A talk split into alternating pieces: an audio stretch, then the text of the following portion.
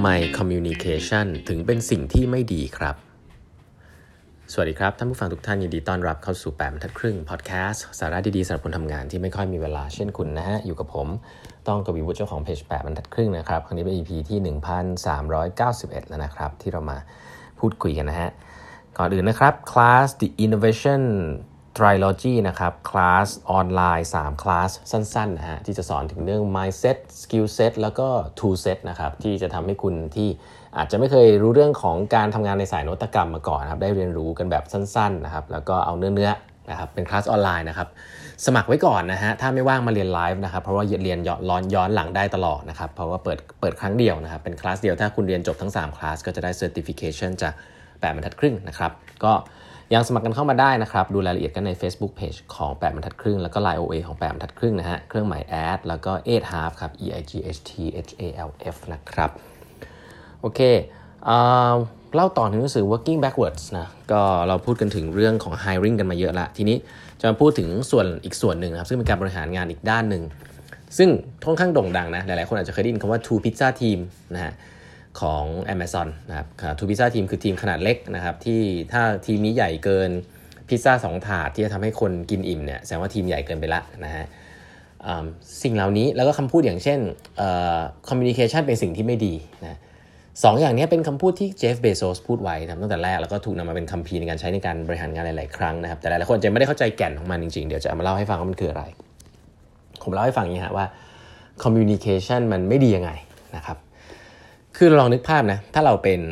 คนหนึ่งคนนะครับ แล้วเราทำงานนะครับ แล้วเรา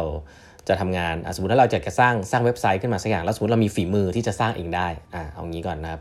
เรามีความคิดที่อยากจะทำอะไรสักอย่างหนึ่ง เราคุยกับ user เป็นนะครับ เราก็คนเดียวพอ ถูกไหมคนที่เราจะคุยด้วยก็คือ user หรือลูกค้าเรานะครับ แล้วเราก็จะมานั่งเขียนโค้ดนะครับ แล้วก็ launch product สิ่งนี้เนี่ยไม่ว่าคนคนนั้นจะจะเก่งหรือไม่เก่งไงก็ไม่รู้อะแต่ว่ามันจะเร็วถูกไหมเพราะว่าเราคุยกับลูกค้าที่มี impact มากๆนะครับว่าลูกค้าชอบอะไรไม่ชอบอะไรเราเอากลับมาสร้างของ จะสังเกตว่าไม่มีการ communicate กันเลย ระหว่างทีมงานภายในกันเอง เพราะว่ามีอยู่คนเดียวถูกไหมฮะสิ่งนี้ดีไหมก็ต้องตอบว่าเป็นสตาร์ทอัพนี่เป็นอย่างนี้หมดนะครับมีคนเดียวมี 2 คนแต่ว่ามีอยู่แค่นี้ ซึ่งอาจจะแบบขึ้นกับความสามารถของคนคนนั้นจริงๆเลยก็ได้นะถ้าเป็นสตาร์ทอัพนะครับแต่แต่มันเร็วมันเร็วแน่นอนนะครับ ทีนี้คำถามถัดไปนะครับว่าเอแล้วสิ่งนี้มันมันเมื่อองค์กรมันใหญ่ขึ้นมันเกิดอะไรขึ้นนะครับ ก็ต้องบอกว่าเมื่อองค์กรใหญ่ขึ้นเนี่ยคุณเริ่มมีคนเพิ่มขึ้นใช่ไหมอะลองนึกภาพดูคุณมีคนเพิ่มสัก 5 คนนะเวลามี 5 คนเนี่ย ideally อะคุณถ้าเป็นองค์กรใหญ่ๆนะเขาจะบอกว่าเฮ้ยมีคนเยอะดีกว่ามีคนเดียวถูกไหมเพราะอะไร เพราะว่ามีคนมาช่วยกันทำงานเขาช่วยกันทำงานเนี่ยจริงไม่จริงไม่รู้นะครับเพราะว่าถ้ามันเริ่มมี hierarchy เนี่ย ก็จะอาจจะไม่ใช่เป็นคนทำงานก็ได้แต่เป็นคนรีวิวงานคอมเมนต์งานเนาะซึ่งอันนั้น helpful หรือเปล่า ก็ต้องขึ้นกับว่าคนคนนั้นเก่งที่คอมเมนต์งานมีประสบการณ์ที่มัน relevant จริงหรือเปล่า เพราะหลาย ๆ ครั้งในองค์กรขนาดใหญ่เนี่ยคนเป็นผู้บริหารจริง ๆ ก็อาจจะไม่ได้มีประสบการณ์ที่ relevant กับงานใหม่ ๆ ก็ได้นะครับก็อาจจะคอมเมนต์อะไรกว้าง ๆ อะไรซึ่งสิ่งเหล่านี้อาจจะเกิดประโยชน์น้อยกว่าเวลาที่เสียไปในการ communicate การ communicate คืออะไรครับ ก็ meeting นั่นแหละนะเราชอบพูดว่าเฮ้ยเราต้อง communicate กันนะ หลาย ๆ ครั้งเนี่ยการ communicate เนี่ยเป็นสิ่งที่ดีนะครับ ถ้าคุณ communicate แบบ informally พูดคุยกันได้นะ แต่ถ้าคุณต้องจัด meeting ทุกครั้งเนี่ยการเคยได้ยินไหมฮะว่าทุก ๆ องค์กรก็จะมีติ้งเยอะนะซึ่งการมีติ้งเยอะเนี่ยแหละครับซึ่งมันมันมีปัญหานะเพราะอะไร เพราะว่าคุณก็จะ spend a lot of time coordinating นะคำนี้เนี่ยฟังดูปกติเหมือนจะดูโอเคนะ เฮ้ย coordinate กันอะไรอย่างนี้ใช่ไหมฮะแต่เมื่อไหร่ก็ตามที่คุณ spend และใช้เวลาในการ coordinate กันเนี่ย คุณจะไม่ได้ใช้เวลาในการ building นะ building นะใช้ว่า building แล้วการสร้างของเพื่อออกไป test กับลูกค้าเนี่ยก็คือ coding นะครับคือการที่คุณสร้างอะไรขึ้นมาสักอย่างหนึ่งอาจจะไปการไปจ้างซัพพลายเออร์ทำอะไรสักอย่างหนึ่งนะครับทำ prototype ออกมาไป test การประชุมกันเนี่ยไม่ได้ทำให้เกิดการของออกมานะครับแต่แน่นอน assumption ของการประชุมกันที่เราประชุมกันคือเราเชื่อว่าถ้าเราประชุมกันเนี่ย coordinate กันเยอะๆเนี่ยเราจะได้ของที่ดีออกมา เวลาเราจะสร้างมันสักทีหนึ่งนึกออกไหมฮะคือเราเหมือนกับ planning เยอะๆเราก็คิดว่าของมันจะดีออกมา แต่ในโลก innovation เรื่องนี้อาจจะไม่จริงเนาะเพราะว่าการพูดคุยกันเองก็อาจจะไม่ได้อาจจะทำให้ของดีขึ้นขนาดนั้น แล้วยิ่งเป็นการพูดคุยกันโดย corporate bureaucrat นะมี hierarchy เยอะๆเนี่ยรีวิวไปรีวิวมาคอมเมนต์งานไปคอมเมนต์งานมาเนี่ยกลายว่าไอ้คนที่รู้เรื่องเนี่ยไม่มีอำนาจตัดสินใจ ของอาจจะไม่ดีก็ได้ เพราะฉะนั้นสิ่งนี้เป็นสิ่งที่เจฟเบโซสกังวลนะก็คือว่า เออเวลาเรามีตามเชิงของแมทเนี่ยสิ่งที่น่าสนใจก็คือว่าเวลาคุณมีคนในองค์กรเพิ่มขึ้นหนึ่งคนเนี่ยคุณภาพคุณมีองค์กรคุณมีคุณมีพนักงานสี่คนใช่ปะคุณมีคนเพิ่มขึ้นเป็นห้าคนเนี่ยคนเพิ่มขึ้นเป็นลีเนียถูกปะคือหนึ่งคน แต่จริง ๆ แล้วลายของคอมมิวนิเคชันอะมันเพิ่มขึ้นอีกสี่เส้นนะก็คือระหว่างไอ้คนเนี้ยกับอีกสี่คนที่เหลือว่าเขาจะไปคุยแยกกันเมื่อไหร่ เมื่อไหร่ก็ตามที่งานแต่ละงานเนี่ยมันมีควายการพูดคุยกันเยอะๆเนี่ย แล้วก็คนตัดสินใจไม่ได้เนี่ยคนคนนั้นตัดสินใจไม่ได้ต้องพูดคุยกันเยอะๆเนี่ยมันทำให้งานช้าทันทีนะเพราะฉะนั้น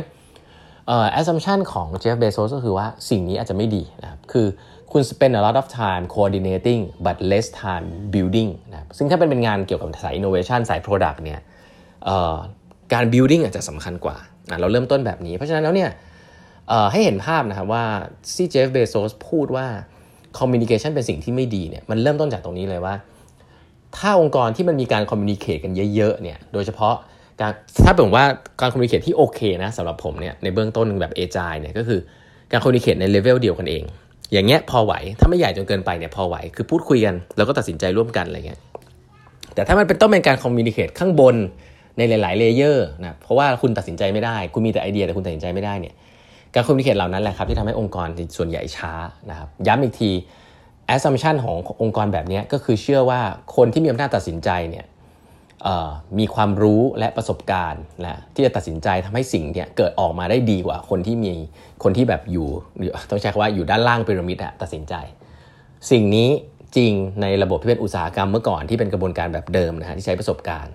ของใหม่เนี่ยอาจจะไม่จริงนะคุณใช้กระบวนการแบบเดิมมาตัดสินของใหม่เนี่ย